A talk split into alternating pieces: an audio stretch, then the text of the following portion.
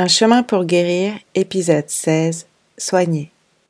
Dans son épisode, la psychologue Marie Jacquet interroge comment soigner. Pendant très longtemps, je n'ai pas su comment soigner mes douleurs. Quand ça n'a plus été supportable, j'ai demandé de l'aide, en prenant mon courage à deux mains. L'aide dont j'avais besoin, je l'ai reçue au sein d'une structure située en Côte d'Or, spécialisée dans la prise en charge des troubles du comportement alimentaire.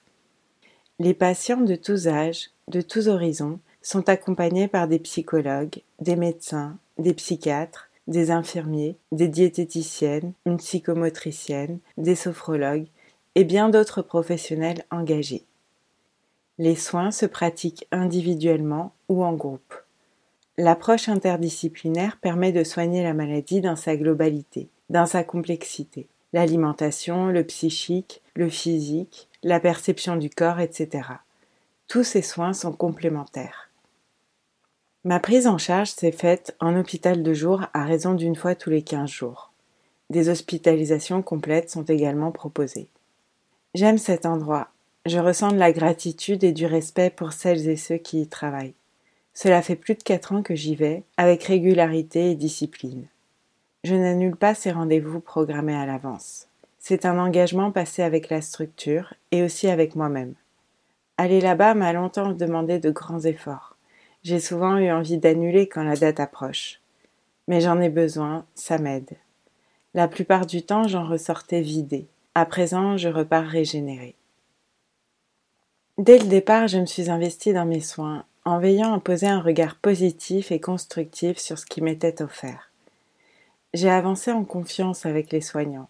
Je n'ai pas mis de barrière. J'étais ouverte à leurs différentes façons de soigner. Avec eux, j'ai appris à écouter, à sentir et à comprendre mes douleurs, à dialoguer avec tout ça. Il y avait beaucoup à dire. J'ai découvert les nombreux courts-circuits logés en moi, nourris au stress post-traumatique et aux troubles alimentaires. Ces maladies cassent les bonnes connexions entre les sensations, les émotions et les pensées. Soigner, ça demande de réparer tout ça. Ça ne se fait pas d'un coup de baguette magique. Ça mobilise de la concentration, de l'attention et de la persévérance.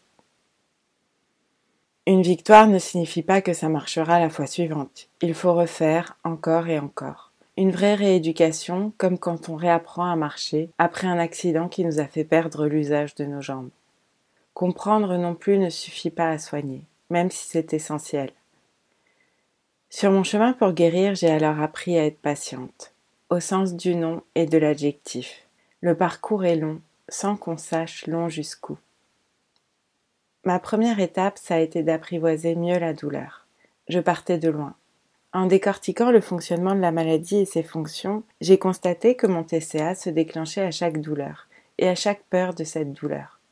Devant un danger, lors d'un conflit, en cas de tension, après des regrets, quand je culpabilisais et dans bien d'autres situations encore. Autant dire qu'il restait peu de place pour qu'il ne s'active pas. C'est le cas face à une douleur physique, même courante, un mal de gorge, de tête ou de ventre. Quand j'ai mal, une sensation de faim extrême m'envahit. Je ressens le besoin urgent de manger, comme si cela allait me soigner. J'en éprouve même des signaux physiologiques, des salivations ou des gargouillements par exemple. Le même mécanisme se produit en cas de stress.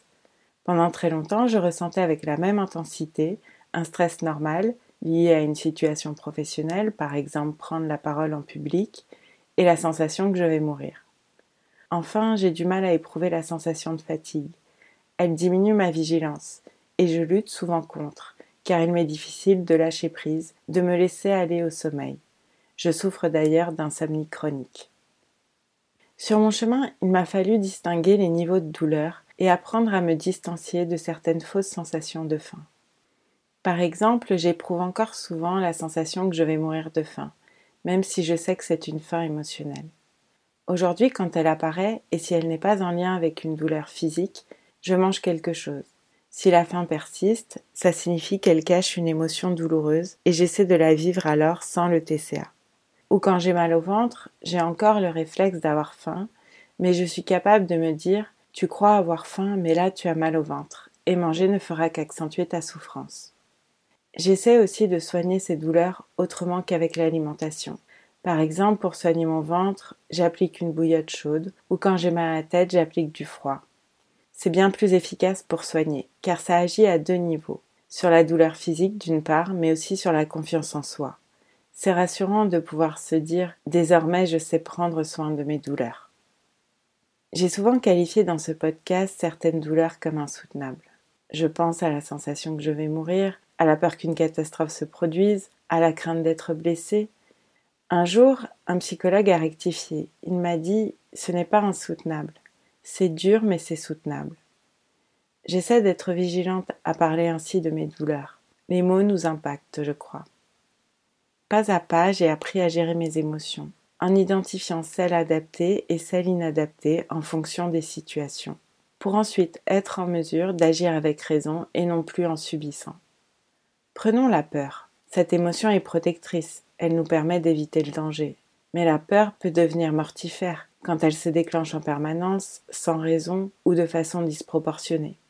Ressentir une telle peur devient un handicap pour vivre. On est tétanisé ou on a tendance à fuir.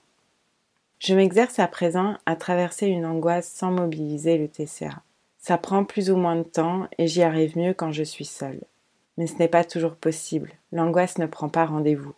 Quand j'arrive à passer la vague et que l'angoisse redescend, je ressens alors une libération et un bien-être profond, bien plus profond que si je laisse le trouble alimentaire la soulager simplement.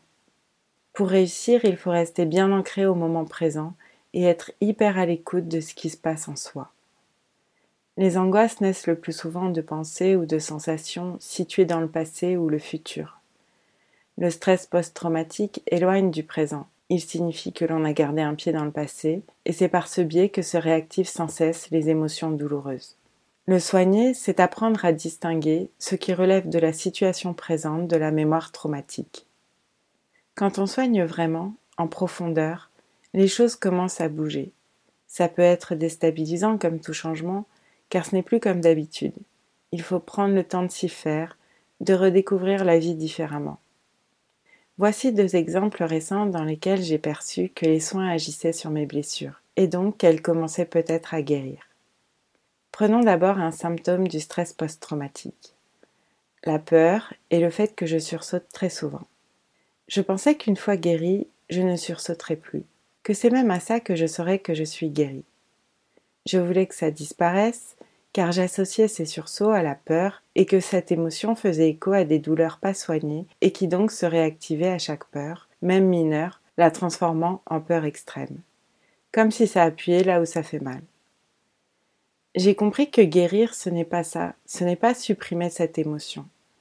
Heureusement d'ailleurs, puisque la peur est utile comme toutes les émotions.